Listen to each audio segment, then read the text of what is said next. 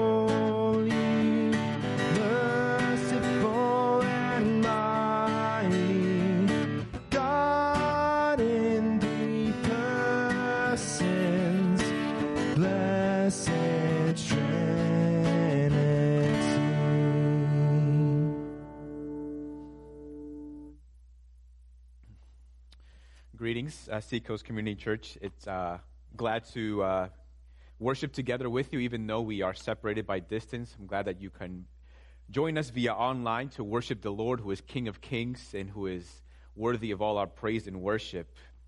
I want to just uh, remind us of a couple of announcements. And uh, to begin with, uh, let me see. So I wanted to just remind everybody that uh, if you are having uh, some issues with the live stream, you want to, uh, if you have a Facebook, you can actually, uh, you might have a better time seeing it on the Facebook page. So if you are on the website and there's some issues, some lagging, and, and some hiccups, uh, try the Facebook, and that actually might work much better for you. Also, I wanted to remind us uh, to continue to give tithes and offerings as long as, as you are able to.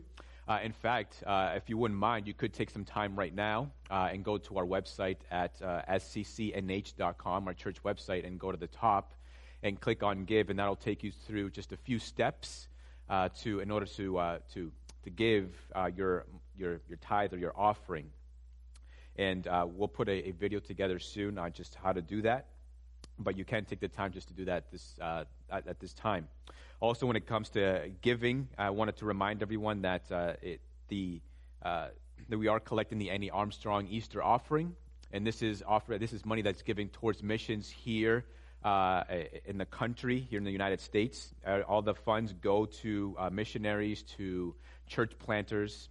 So, if you can, if you are will, if you are able to, uh, you can go to the Annie Armstrong website and give there as well. And also, you can actually go to our website, and there is a designated uh, fund for Annie Armstrong. So you can just click on that, um, and then we'll know that, that this particular offering is for Annie Armstrong. Also, uh, we are planning on uh, streaming a, a Good Friday service. and also the Easter service uh, next Sunday. So I wanted to make sure that you are reminded of that. And then lastly, uh, the Secret Church uh, event. It is still happening. That is on April 24th at 7 p.m. Uh, we are still um, uh, we still have books available. So if you are interested, uh, please uh, contact me or contact uh, Reshma, and we can get you a, a book for you. Uh, each book is about uh, eleven dollars, and so and then pretty soon we'll have a, a, live stream key, so you can live stream uh, that that that event. So those are the announcements I have for us. Let's continue to worship the Lord. Um, but before we continue to uh, sing to the Lord, let me just commit our time together, just in a word of prayer. Heavenly Father, though we are uh, isolated and quarantined to our homes, God, we thank you that you remain with each and every one of your saints through your abiding Holy Spirit. God, and even though we are joined together uh, via online, God, we pray and ask that you would speak into our hearts, that this would be a means of grace for the saints would you speak to us as we sing of your glory? Would you speak to us as we pray? Would you speak to us as we listen from your word? Lord, we want to hear from you today. So we ask that you would do that. In Jesus' name, amen. This is our call to worship this morning from Psalm 145. I will extol you, my God and King and bless your name forever and ever. Every day I will bless you and praise your name forever and ever. Great is the Lord and greatly to be praised, and great is his unsearch in his greatness as unsearchable. One generation shall commend your works to another, and shall declare your mighty acts. On the glorious splendor of your majesty and on your wondrous works I will meditate. They shall speak of the might of your awesome deeds, and I will declare your greatness. They shall pour forth the fame of your abundant goodness, and shall sing aloud of your righteousness. Let's sing to our glorious Creator with all of creation.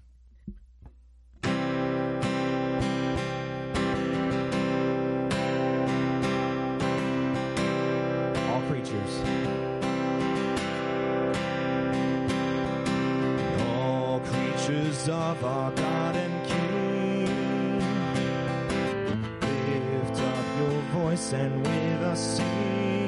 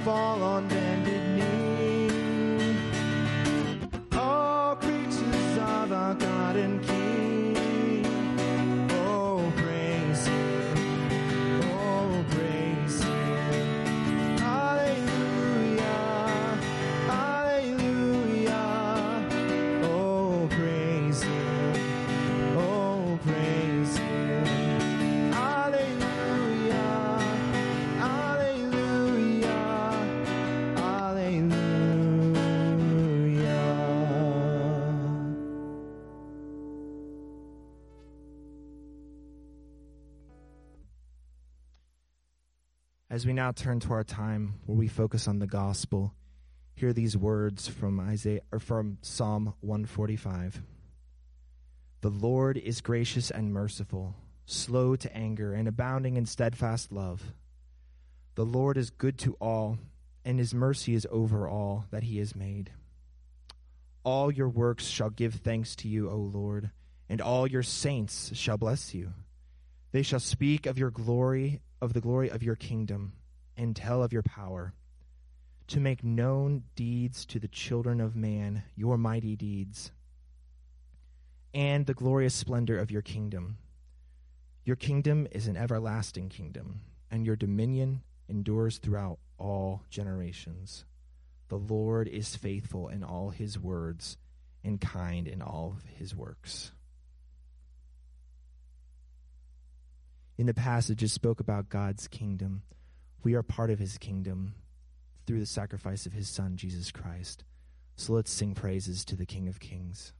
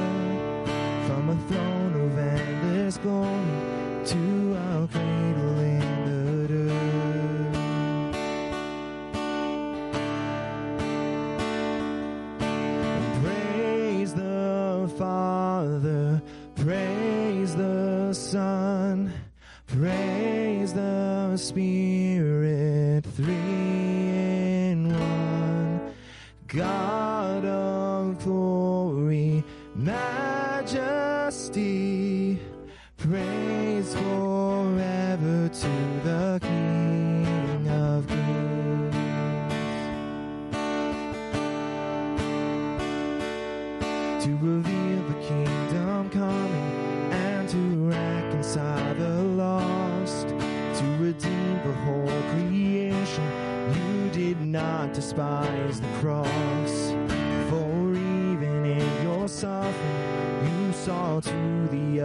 side, knowing this was our salvation. Jesus, for our sake, you died.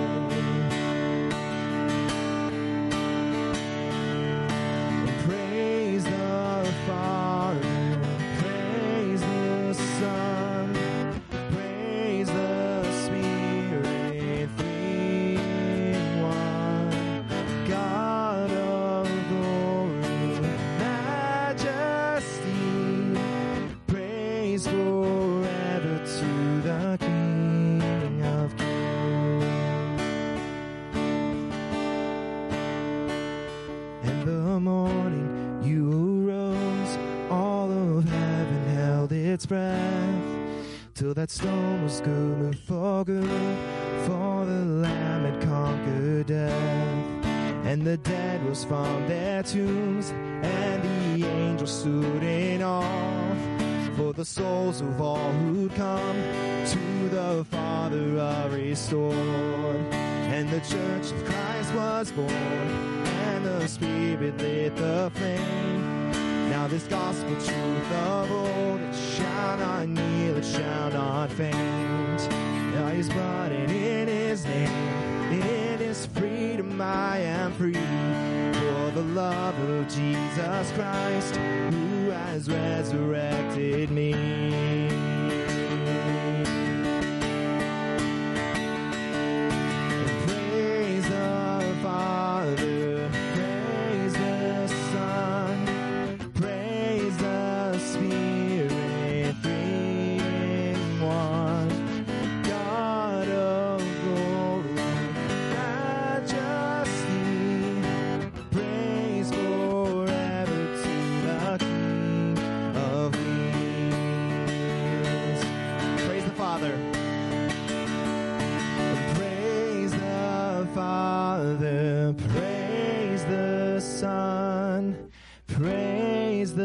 Spirit,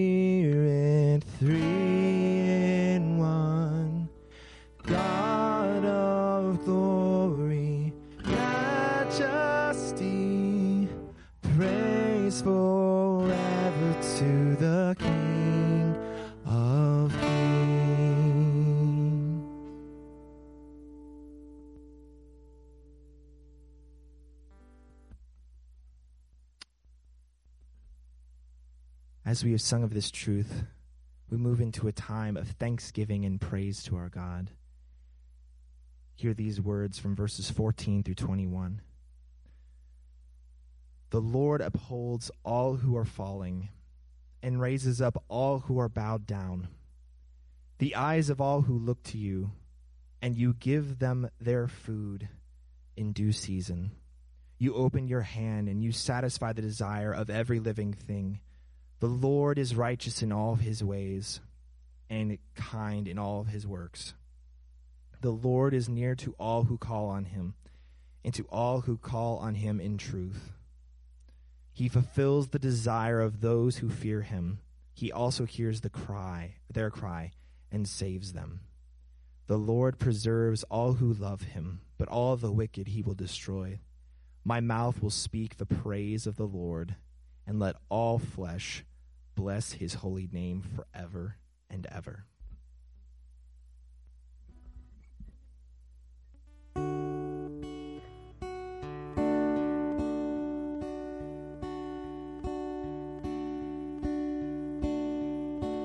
Great is thy faithfulness, O God, my Father. There is no shadow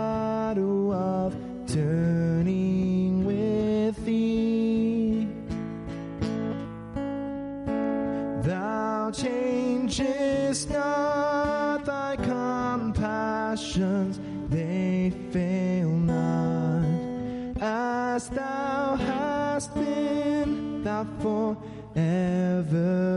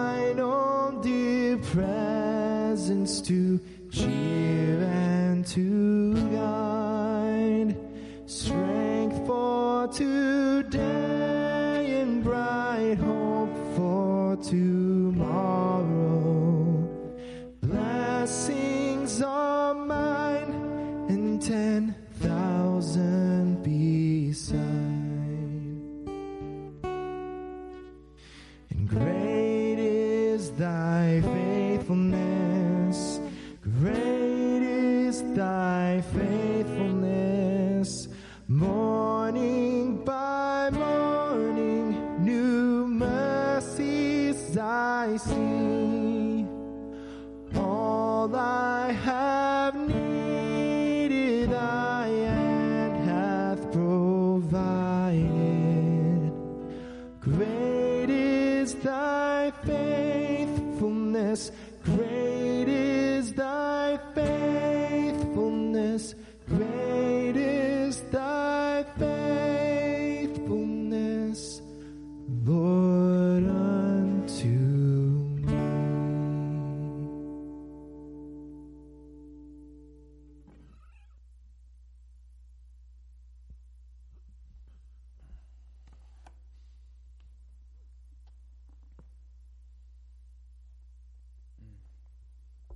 is so good to sing the praises of the Lord.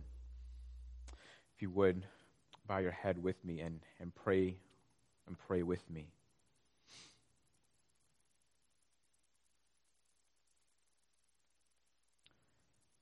Oh, praise the Father and praise the Son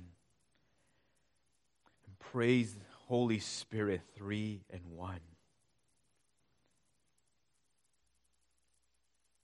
Lord, you are the King of glory, filled with majesty.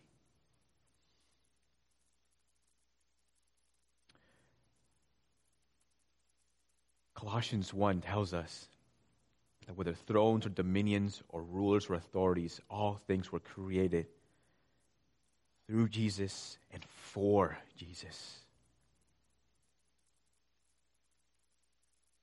Lord, you are the great ruler of all things.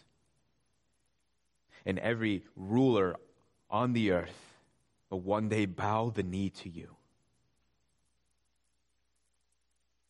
And in a time like this, when we might be tempted to question, where is God? Psalm 115 reminds us that you, God, are on the throne. And you do as you please. And we are thankful because it is your good pleasure to, to love us and to hold us fast so that nothing can separate us from you, as Romans 8 tells us. Lord, who are we that the King of Kings would fix his gaze upon us and to love us with an enduring love and be faithful to us?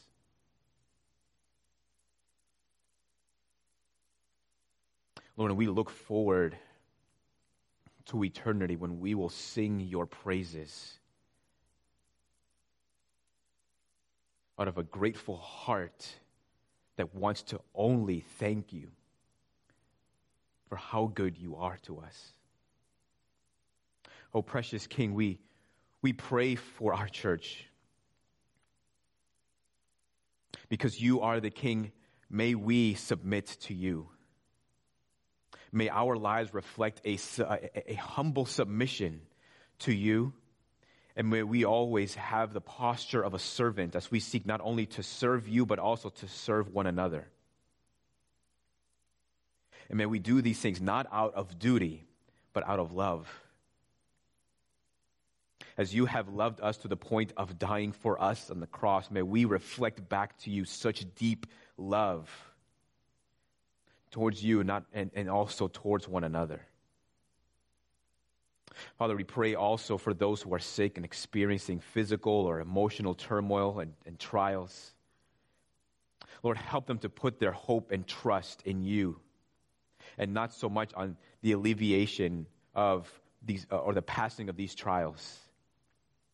Lord, as they place their hope in you, would you, through your abiding Holy Spirit, grant them the strength to continue to persevere and to continue to endure? God, we pray that you would sustain them, that you would help them, that you would communicate your faithfulness to them, that you would communicate your deep and abiding love for them. That they may rest assured that no matter what they are going through, that your love for them still remains. And we pray that you would be so gracious as to, as to bring peace into their lives God, and we also pray that you would protect our people from the coronavirus, especially those who are most vulnerable to it. Would you sustain them? Would you help them, Lord? Father, we pray for worldwide missionaries. We pray specifically for the funds that they need in order to continue in their ministry.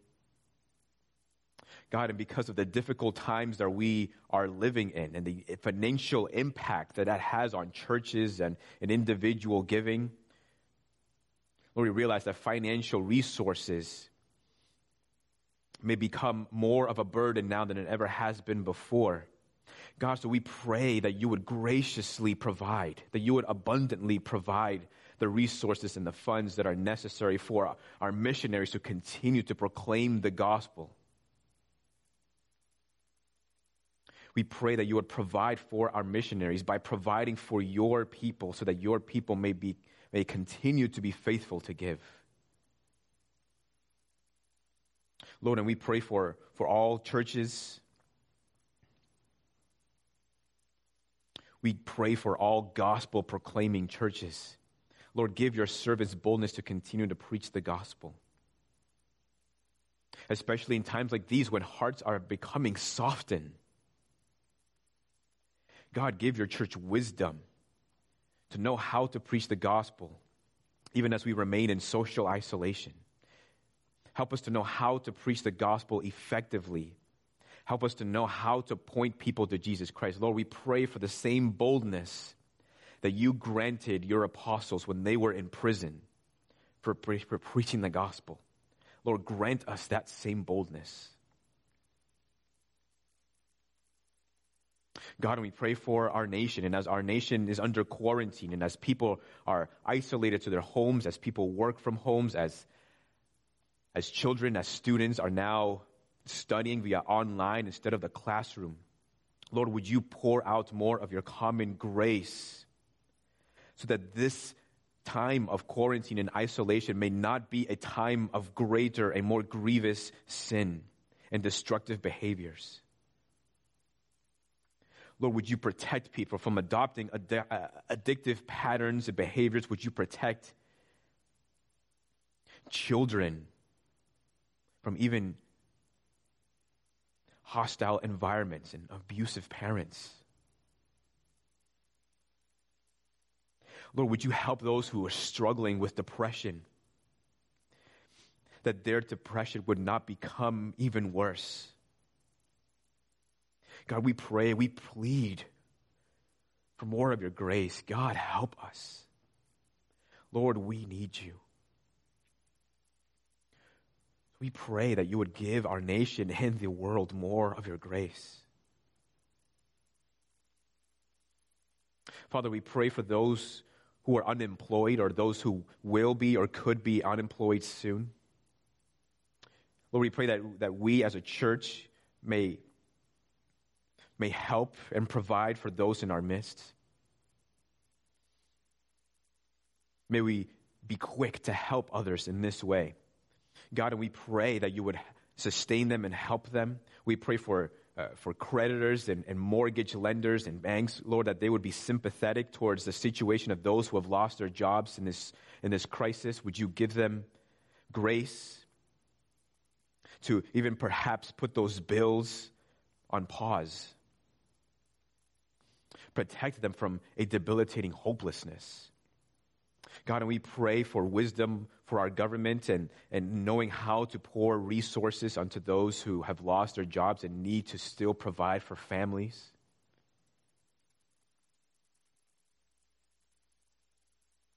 Lord, we submit these requests to you.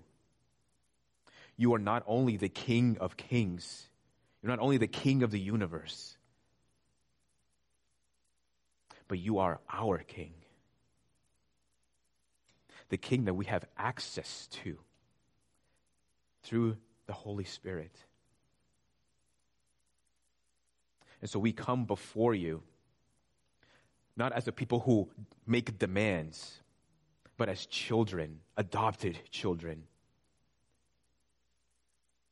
with a posture of humility, praying, pleading, and begging that you would please that you would please see fit to answer our requests.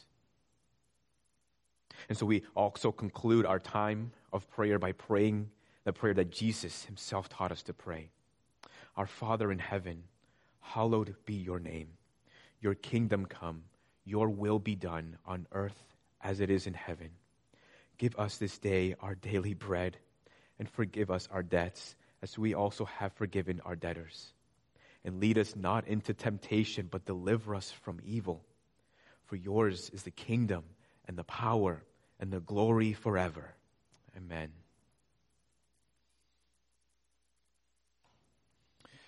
We are reading from John chapter 3, sorry, John chapter 13.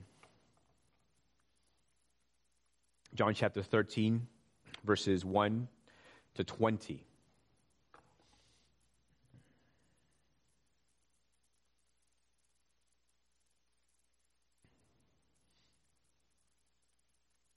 John 13, 1. Now, before the feast of the Passover, when Jesus knew that his hour had come to depart out of this world to the Father, having loved his own who were in the world, he loved them to the end. During supper, when the devil had already put it into the heart of Judas Iscariot, Simon's son, to betray him, Jesus, knowing that the Father had given all things into his hands, and that he had come from God and was going back to God, rose from supper. He laid aside his outer garments and taking a towel tied it around his waist. Then he poured water into a basin and began to wash the disciples' feet and to wipe them with a towel that was wrapped around him. He came to Simon Peter, who said to him, Lord, do you wash my feet? Jesus answered him, What I am doing you do not understand now, but afterward you will understand. Peter said to him, You shall never wash my feet. Jesus answered him, if I do not wash you, you have no share with me. Simon Peter said to him, Lord, not my feet only, but also my hands and my head.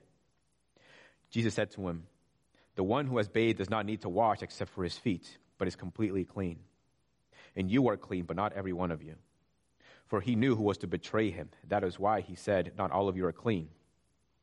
When he had washed their feet and put on his outer garments and resumed his place, he said to them, Do you understand what I have done to you? You call me teacher and Lord, and you are right, for so I am. If I then, your Lord and teacher, have washed your feet, you also ought to wash one another's feet. For I have given you an example that you also should do just as I have done to you. Truly, truly, I say to you, a servant is not greater than his master, nor is a messenger greater than the one who sent him. If you know these things, blessed are you if you do them. I am not speaking of all of you.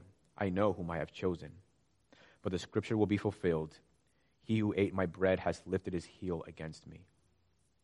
I am telling you this now, before it takes place, that when it does take place, you may believe that I am He. Truly, truly, I say to you, whoever receives the one I send receives me, and whoever receives me, and whoever receives me receives the one who sent me. This is the word of the Lord. Let's pray.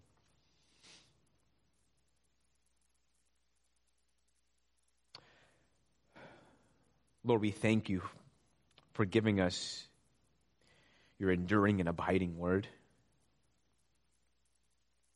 We thank you for the example of Jesus Christ. Father, we pray that you would speak to us as we dive into your scriptures.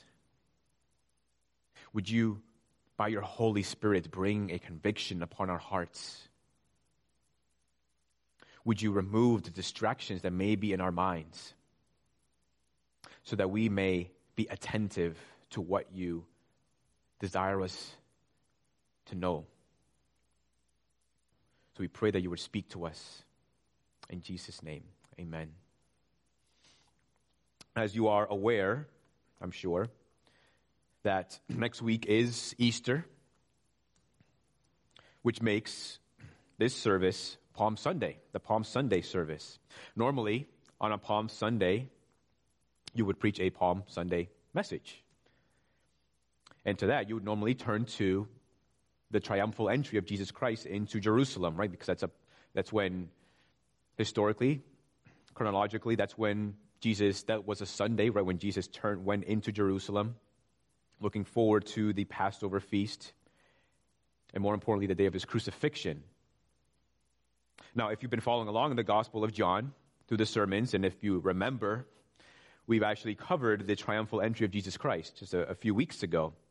So, for the sake of, of not being redundant, decided to not go back to that passage for Palm Sunday. Instead, to continue through the flow of John chapter 13. However, I do think that this is a fitting passage for Palm Sunday. Right? Because if you know, right, Palm Sunday and Jesus entering into Jerusalem, right, people are worshiping him, praising him. And and this comes on the heels of Jesus performing this incredible miracle, right, of, of, of raising a dead man back to life. And there were many witnesses who saw this miracle firsthand, and they went on to bear witness and tell people about it. And so now, come, come Sunday, people are, the pilgrims from all over are coming into Jerusalem to prepare themselves for the Passover, the most important celebration in Jewish culture and history. And they're now hearing about what Jesus had done.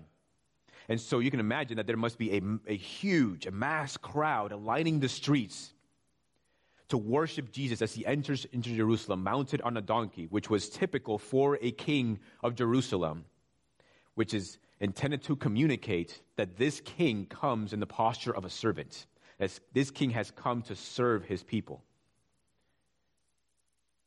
And so it's fitting that Jesus would come into Jerusalem in that same manner. So people are worshiping him, they're praising him as the king, as, as, as he deserves, because he is the king.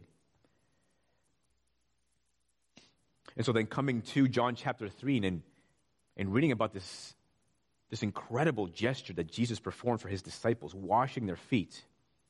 I think this passage highlights the dignity and the royalty, the, the kingliness of Jesus Christ, just in a different manner. Jesus is this paradoxical figure right? And it was, and I guess for Israelite kings, they were required to take this paradoxical nature or characteristic, right, of being a king, but also being a servant. But Jesus, even more so, in light of his person, in light of who he is. Jesus has come with the posture of a servant. And we see that so vividly here in the passage. We see him take this posture of humility, but we also see that this is a king, which makes this gesture, this act, all the more striking, all the more shocking, and to the world, scandalous. So, as we go through the passage, first we'll see the dignity of Christ, and then we'll conclude at the very end with an example of humility. So the passage begins with the feast of the Passover being very close. So this what this is taking place is on the eve of the Passover. So Jesus is only just moments from being arrested and tried and crucified. So when Jesus knew that his hour had come to depart out of this world to the Father, having loved his own who were in the world, he loved them to the end during supper when the devil had already put it into the heart of Judas Iscariot, Simon's son, to betray him, Jesus, knowing that the Father had given all things into his hands, and he had, and then, sorry, and that he had come from God, it was going back to God, rose from supper.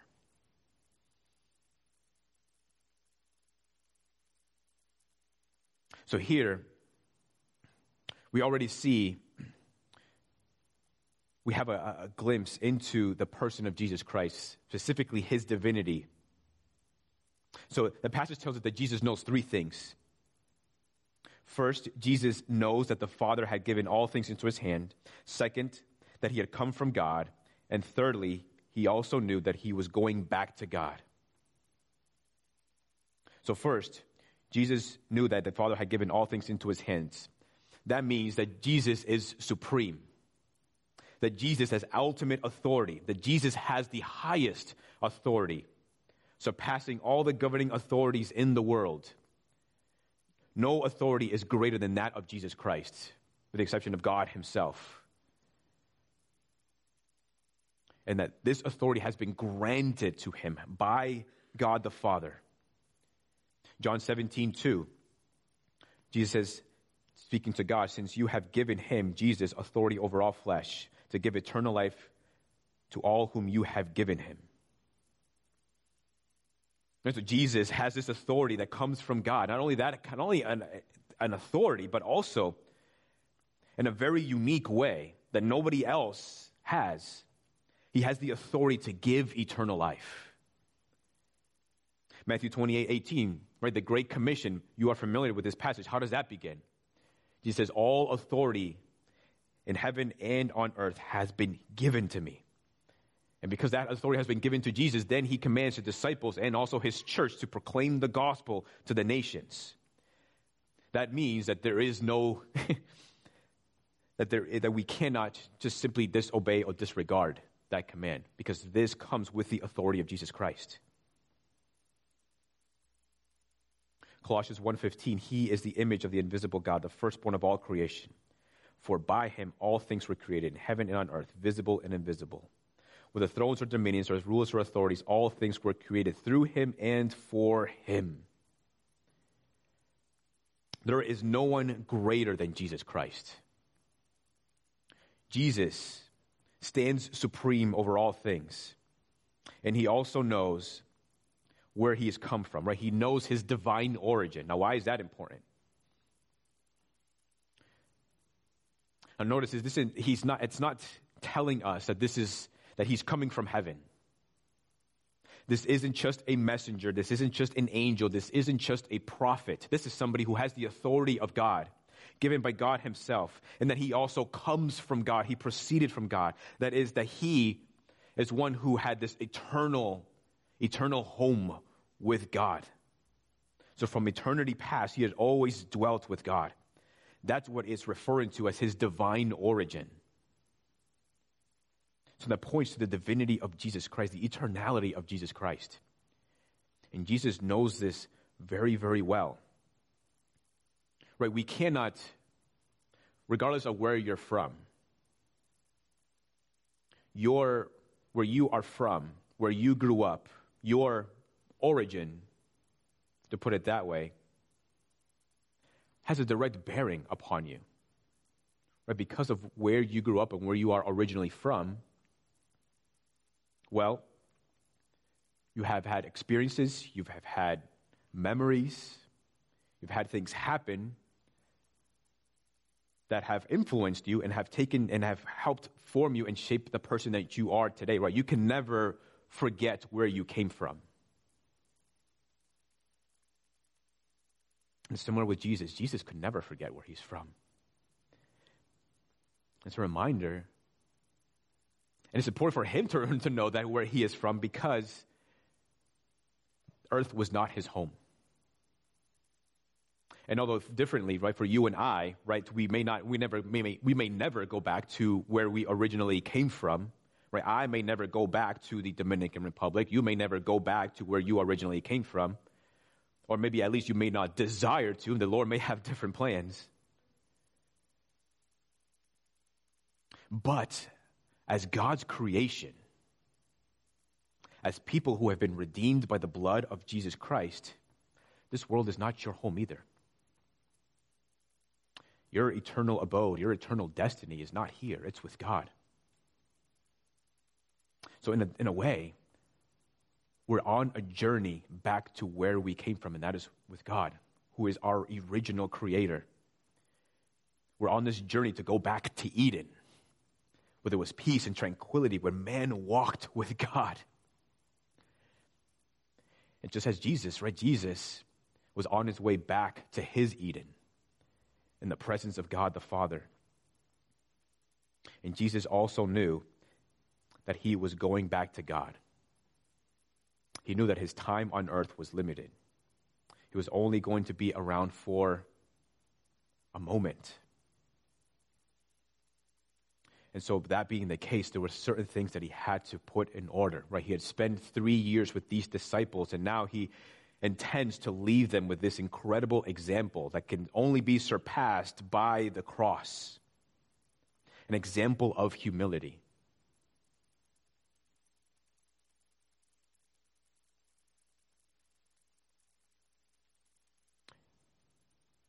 And in this passage, not only do we know, not only does Jesus know certain things about himself that we also know as well, reading the passage, but in the passage, Jesus also shows an enduring love for his own. Having loved his own who were in the world, he loved them to the end. Right? Speaking directly, it's, it's talking about the disciples, but the disciples are also a representative of his church. Right? If we could, once we, as we continue through the rest of the Gospel of John, as we as we listen in to these conversations that Jesus is having with his disciples as he aims to teach them, right, these are lessons, these are commandments, these are truths that are only for his disciples, but that are also for his church. And tells us that Jesus has this love. A love to the end, right? And that end doesn't mean a finality. That doesn't mean that there's an, uh, there's, a, there's an end to this love, that this love is going to come to a point, it's going to cease like from going from one chapter to, from the beginning of a book to the end to the concluding chapter, but rather this is intended to communicate that this is this love is going to come, is going to go through all the chapters of our lives to the final chapter, a final chapter that will never end. A final chapter that will take place into eternity. In Psalm 119:33, the psalmist, in a psalm that's right, written about the word of God, the psalmist writes, Teach me, O Lord, the way of your statutes, and I will keep it to the end. Does the psalmist intend to keep the statutes of the Lord to a certain point and then stop? no, I don't think that's what the psalmist is trying to say. But that he will continue to abide by the statutes of the Lord. Teach me, Lord, the way of your statutes, and I'll keep it. And I will keep keeping it. And further, in 112 of Psalm 119, the psalmist continues and he writes, Incline my heart to perform your statutes forever to the end. So, forever and to the end, I kind of use synonymously. The psalmist writes, Incline my heart to perform your statutes forever and ever and ever and ever unto eternity. And that, I think, is the way that Jesus intends to communicate his love to his people. It's not that it's going to come to a point and it's going to cease, but this is a love that's going to go on forever and never and never. And this is an enduring love. That it's never going to see that no matter the trials that you experience, that no matter the suffering that you are called to undertake, that no matter the things that happen into your life, that that love is going to continue to abide with you. It is a love that is never going to away. It is a strong love that is going to push through forever and ever and ever. An enduring and abiding love, a strong love. Right? That's the kind of love that the Lord has for you.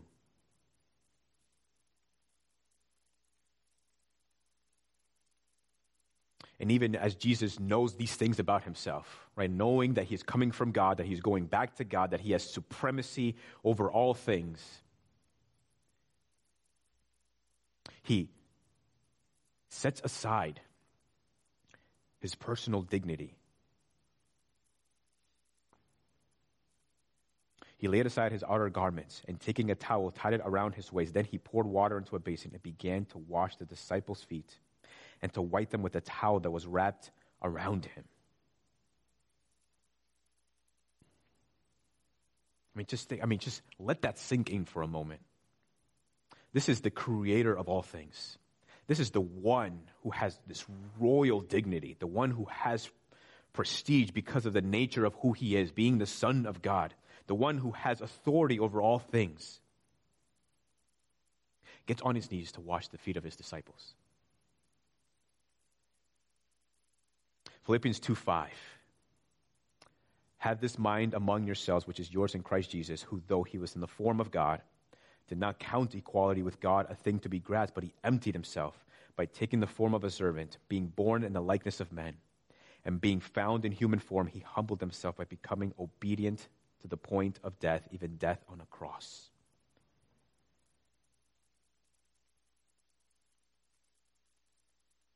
Jesus did not count equality with God a thing to be grasped. What that means is that Jesus, this is the one who has the form of God. This is the one who is God himself. And rather than staying in his eternal home in the perfect fellowship of the Trinity with God the Father and God the Holy Spirit,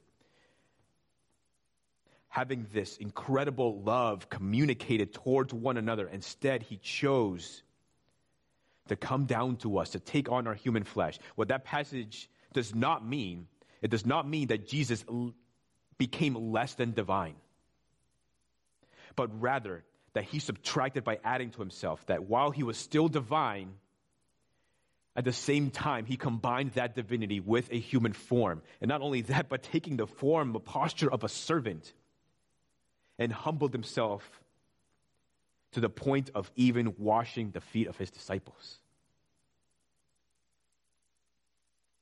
Right? And even just moments ago, right, he was worshiped as, as he was entering into Jerusalem. Hosanna, blessed is he who comes in the name of the Lord, even the King of Israel. Right, he was receiving the celebration, the worship that is worthy of a king. There was no question that anybody who was a stranger had no idea what was going on, and they saw that happening, they would have rightly assumed that this is an important individual. So at one moment he's being worshiped and praised, and then in the next he is getting on his knees to wash the feet of his disciples.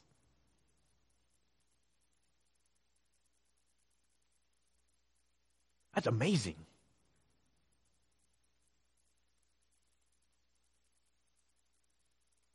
It's incredible.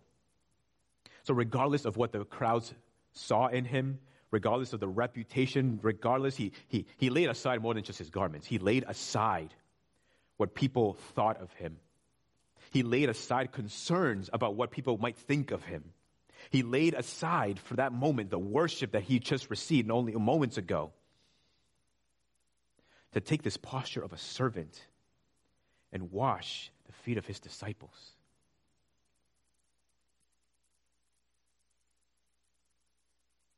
Right? We can be really concerned about how people perceive us. And to some degree, we probably sh- we should care about how people perceive us, right? It's part of the reason why you get out of the house in clean clothes. But that concern about what other people think can be idolatrous.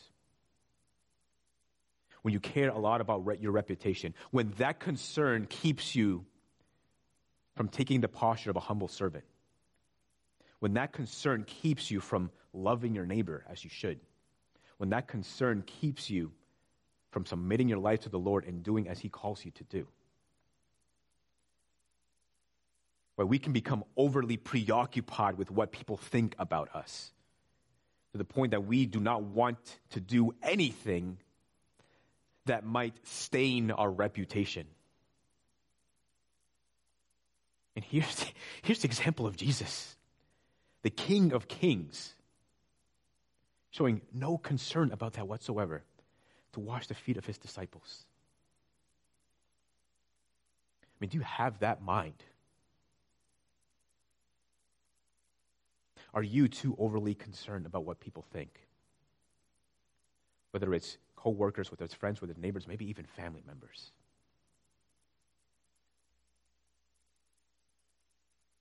Take on the same heart, the same mentality of Jesus Christ is certainly greater than you and greater than I.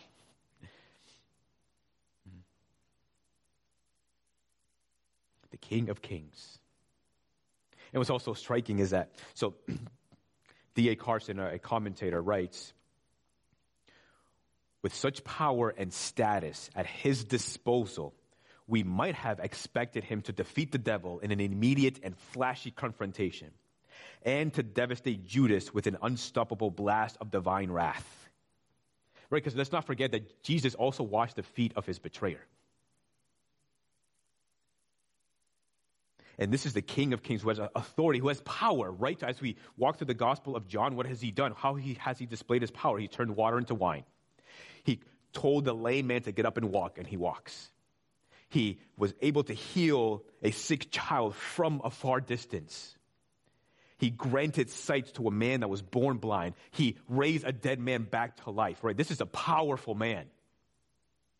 More powerful than there ever has been, right? Nobody compares to Jesus Christ.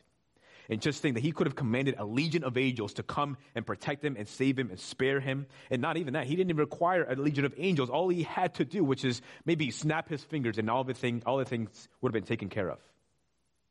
With the blast of his nostrils, he could have taken care of Judas and stop them from betraying him. But instead, he doesn't do any of that. Instead, he gets on his knees with all the power and prestige and, the, and his glory.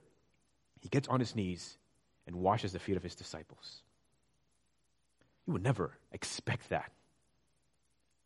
You would never expect that.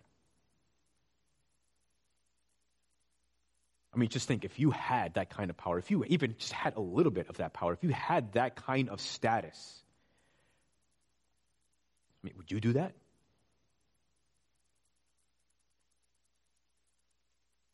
Would you get down and wash the feet of your neighbor? Would you get down and wash the feet of your coworkers? Or your employees? Would you get down on your knees to even wash the feet of your friends? Look to the example of Jesus Christ.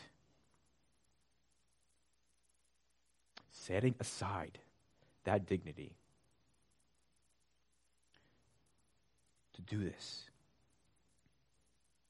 And he did it because he loved his disciples.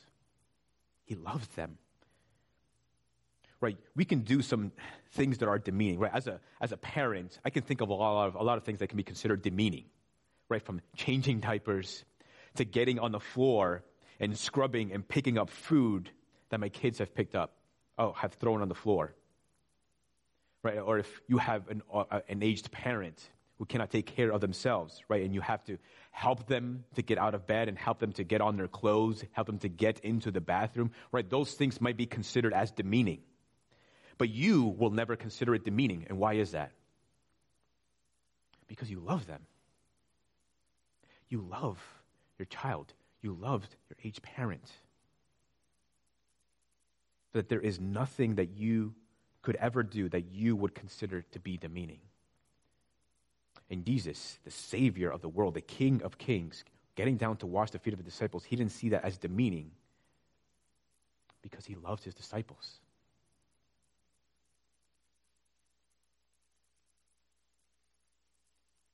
So we see the dignity of Christ on display here in this passage, even in the posture of a servant in this, as he performs this, this humiliating deed, humiliating to the world. Back then, in their culture, normally the ones who would do the, the washing of feet would be Gentile slaves. Some occasions would also be the children, and some occasions might even be the wife. But often, that task was considered to be a Gentile slave. An act of a Gentile slave, something for Gentile slaves to do. And for many, it was considered demeaning. In my studies, I came across a story about a rabbi named Ishmael who comes home from the synagogue. And his mother proceeds to wash the feet of her son. And he takes, his, takes away her, his feet and he says, No, he refuses because he saw that as a demeaning gesture, saying, No, mom, you are big, you're, you're greater than this. You know what happens? That his mother actually takes him to court. He brings it to the religious leaders. And why would she do this? Why would she do that? Right, if you're going to take it to court, I mean, okay, mom, you can wash my feet as many times if you want, as you want, if you like. But here's a mother taking his son to court because he would not let her wash his feet. Why would she do that? Because she didn't see it as a demeaning act, but she saw it as a way to honor her son. So Jesus shows that this is, yes, this is a deed fitting for a servant, perhaps, but this is a way to honor the disciples whom he loves.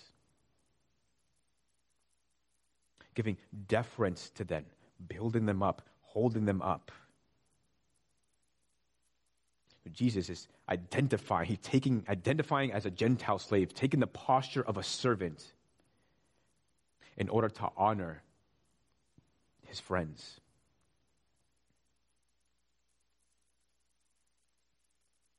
Verse 6 He came to Simon Peter, who said to him, Lord, do you wash my feet? Jesus answered him, What I am doing you do not understand now, but afterwards you will. Peter said to him, You shall never wash my feet. Jesus answered him, If I do not wash you, you have no share with me. Simon Peter said to him, Lord, not my feet only, but also my hands and my head. Jesus said to him, The one who has bathed does not need to wash except for his feet, but is completely clean. And you are clean, but not every one of you. Right, so even Peter, right, he sees that this is the demeaning act. Lord, you shall never wash my feet. And he takes them away, but Jesus corrects him.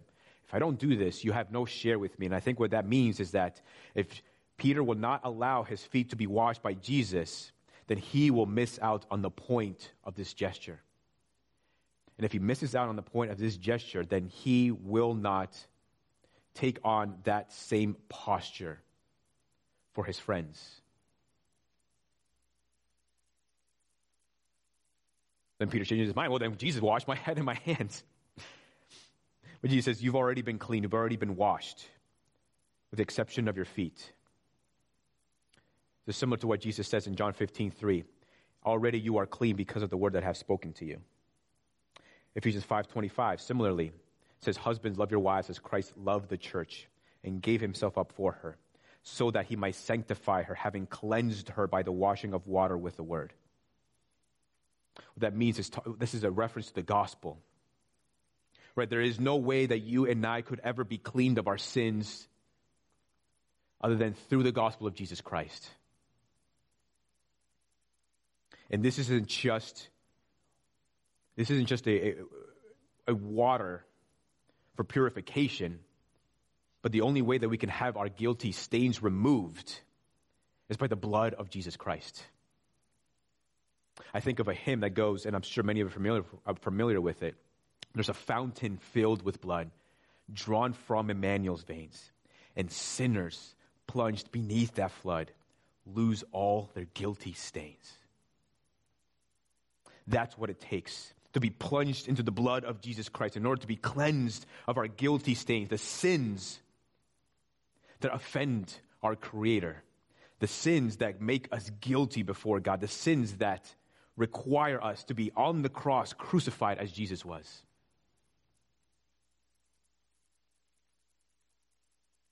And if you if, if there's anyone who is tuning in and has yet to believe in the Lord Jesus Christ as their Lord and Savior and have yet to repent of their sins, I want you to know that there's nothing that you can do to remove those stains. You can't, no amount of exercise, no amount of bathing, no amount, no, no matter the diet, no matter the amount of good works, nothing can take away those guilty stains. The only way to have them removed by being bathed in the blood of Jesus Christ, by believing in Him, trusting in Him, and repenting of your sins. So pursue that cleansing through the blood of Jesus Christ. Now, Jesus also makes a case that those who have been washed by his blood, and he considers it as good as done, even though they have yet to truly believe or have believed as, as they should in him, because they still don't understand what he's about to do.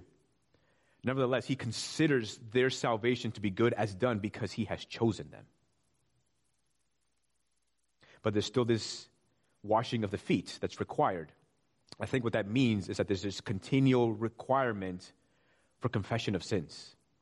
Right? So even though you and I have been washed by the blood of Jesus Christ, we've been, we've been cleansed, we've been washed, we've been purified, we have been sanctified, we can still dirty up ourselves through sin. Right? Because as long as we live in this world, we will continue to be tempted by sin and we will continue to sin at times. And then First John tells us that if we confess our sins, he is faithful and just to forgive us our sins and to cleanse us from all unrighteousness. We can still dirty up ourselves. But if we continue to come before the Lord in a posture of humility, asking for his forgiveness, he forgives us and he cleanses us. But not all are clean. Pointing to Judas, and we'll get to him very soon.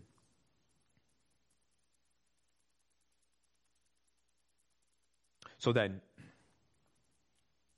Jesus sets aside his dignity.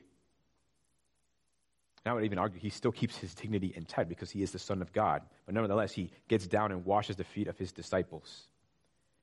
And in this, and in this gesture, he leaves his church an example of Christian conduct. Where he calls his people to do likewise. If he then, Lord and teacher, have washed your feet, you also ought to wash another's feet. For I have given you an example that you also should do just as I have done to you. Now, what I don't think that means is that this is a commandment. I don't think the Lord is commanding his people to wash each other's feet. This isn't a sacrament of the church. I don't think it's that. I don't think it's uh, even a requirement, though I don't think that the scriptures forbid it. But I think the point that Jesus is trying to get at is that he wants his disciples, he wants his church to follow or to emulate his example, and that is in their heart. Right? Because you can certainly wash someone's feet. But if your heart's not in the right place, then it doesn't mean anything. It doesn't please the Lord. Right? And you can certainly wash somebody's feet because you care a lot about your reputation. Maybe you want to be seen as that person. Maybe you want to be seen as the kind of person who is kind and loving towards one another. And so you will do something like this to gain people's attention. And if that's the case, right, that's not what Jesus is getting at. Jesus cares more about the heart. And this is the point of the passage that Jesus wants his church, he wants his disciples, he wants his children to take the posture of a, of a servant. That is what he's commanding us to emulate, to imitate. And even to the point of of taking that posture before our enemies. Judas, among the twelve, the betrayer of Jesus Christ, has his feet washed by Jesus Christ. Even though Jesus knew that Judas was going to betray him. And it was such a heinous act of betrayal. I mean, even before, so before I, I, get, I get to just the, just the, the, just the gravity of what he's done. Right, this kind of refers back to what we talked about last week and unbelief, right? Who hardens the heart of a person? Does the person harden his own heart or does God harden the person, the person's heart? Right, and it's both. Right, there are no innocent parties. Right, people harden their own hearts and, no, and so that God gives them up to greater sins and hardens their heart. But then Judas provides that excellent example or an illustration of what this means right? Because it says that, that the devil, in the beginning of the passage, that the devil entered into Judas to betray Jesus. And so, was it the devil's fault? No, it was Judas's fault. In John chapter 12, in reading about the passage of Mary's excellent example of devotion to Jesus, Judas responds by saying, Why wasn't this ointment sold for 300 denarii and given to the poor? And the author tells us he said this not because he cared about the poor, but because he was a thief and having charge of the money bag he used to help himself to what was put into it. Right, so this person didn't care about the poor. What he wanted was more money in the money bag to help himself to. So it tells us is that this man, that Judas, hardened his own heart.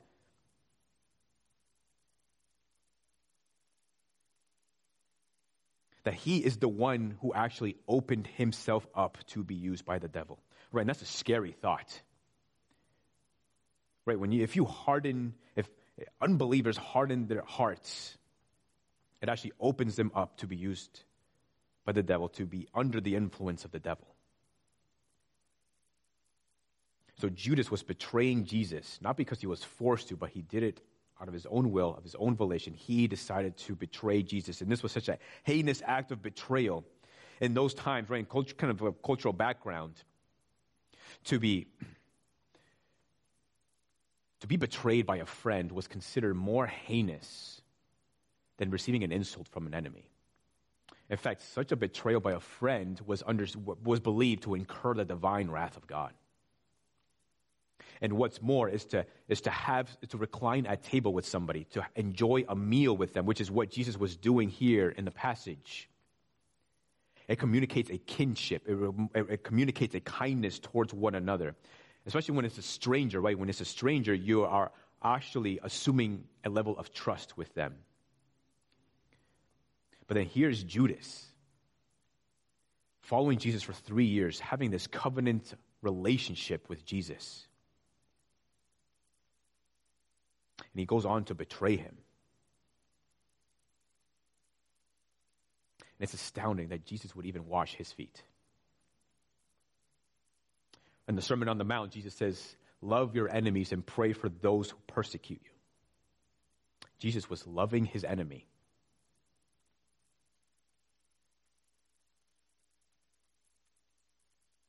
Do you love your enemies? Do you love those who would hate you?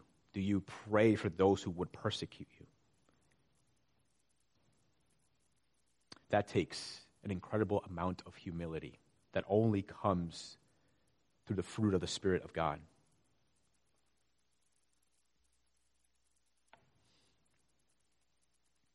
And then,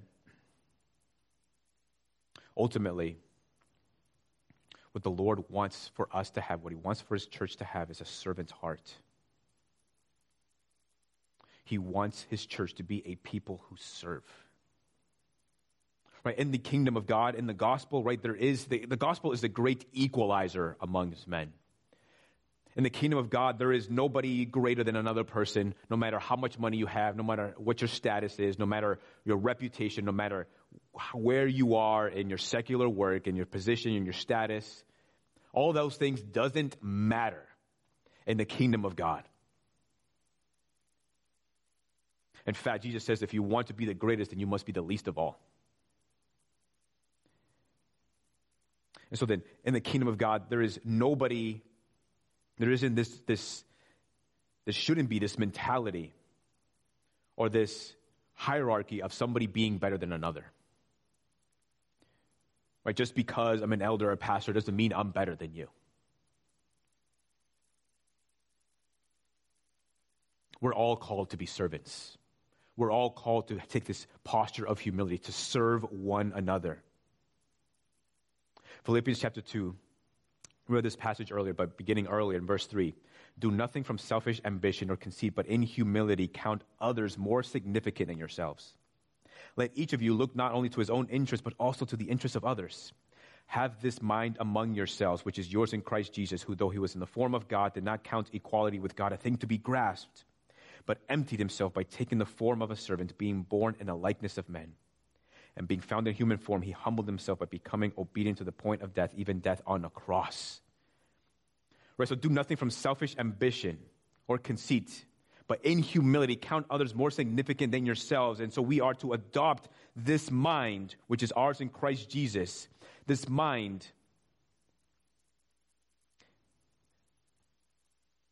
that knows the Savior and looks to the example of the Savior who died on the cross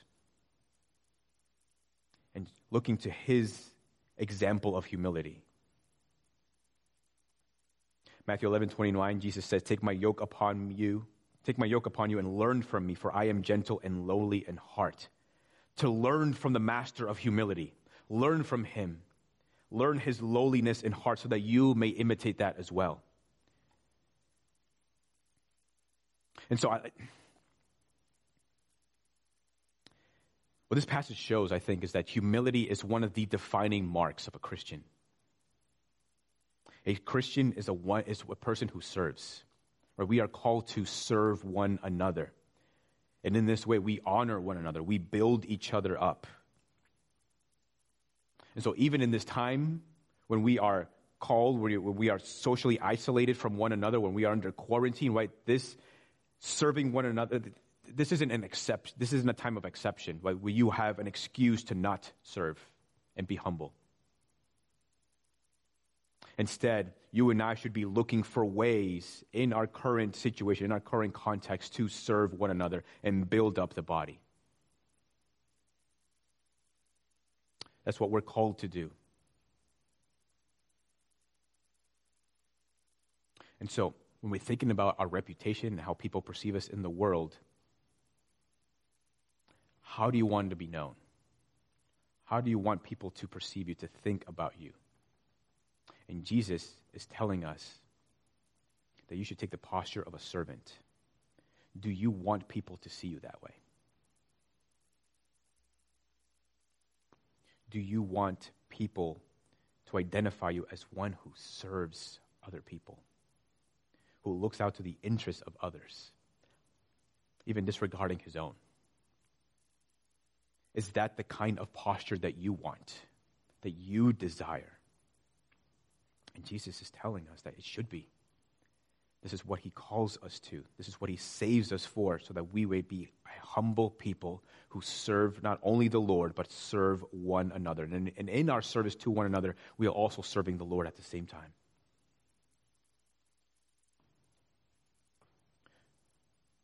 My prayer and hope is that we together as a church would take on this posture of humility.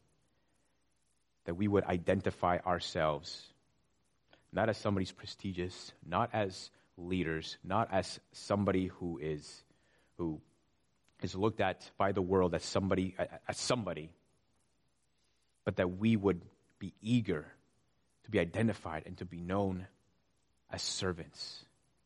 That is actually a position of honor. Let's pray. Jesus, we thank you for the incredible example that you have set out for us, this example of humility that brought you to the point of washing the feet of your disciples and even further to the point of death, even death on the cross.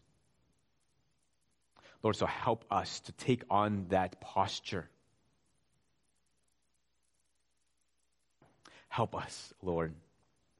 May we be a people who desire to be identified in that way and that we would see it as something honorable.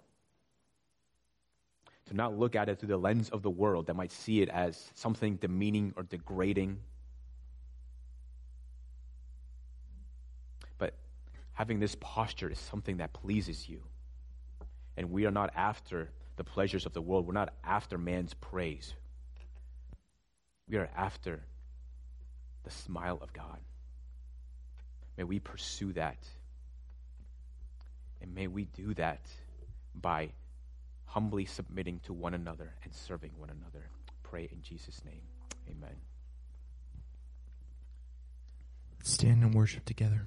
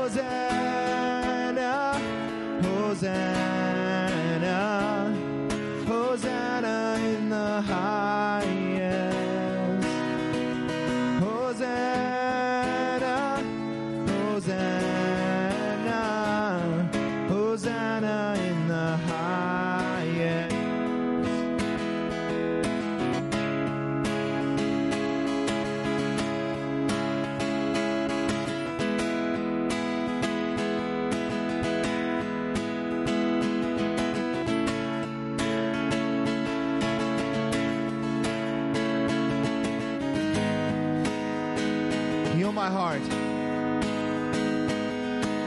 Heal my heart and make it clean.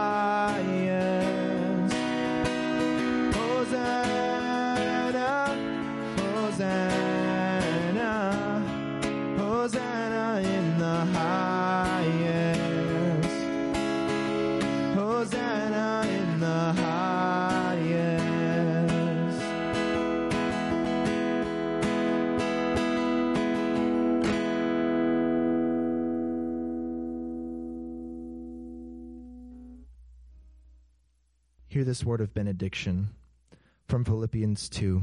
This comes on the tail end of the passage that Pastor Demi mentioned in his sermon this morning.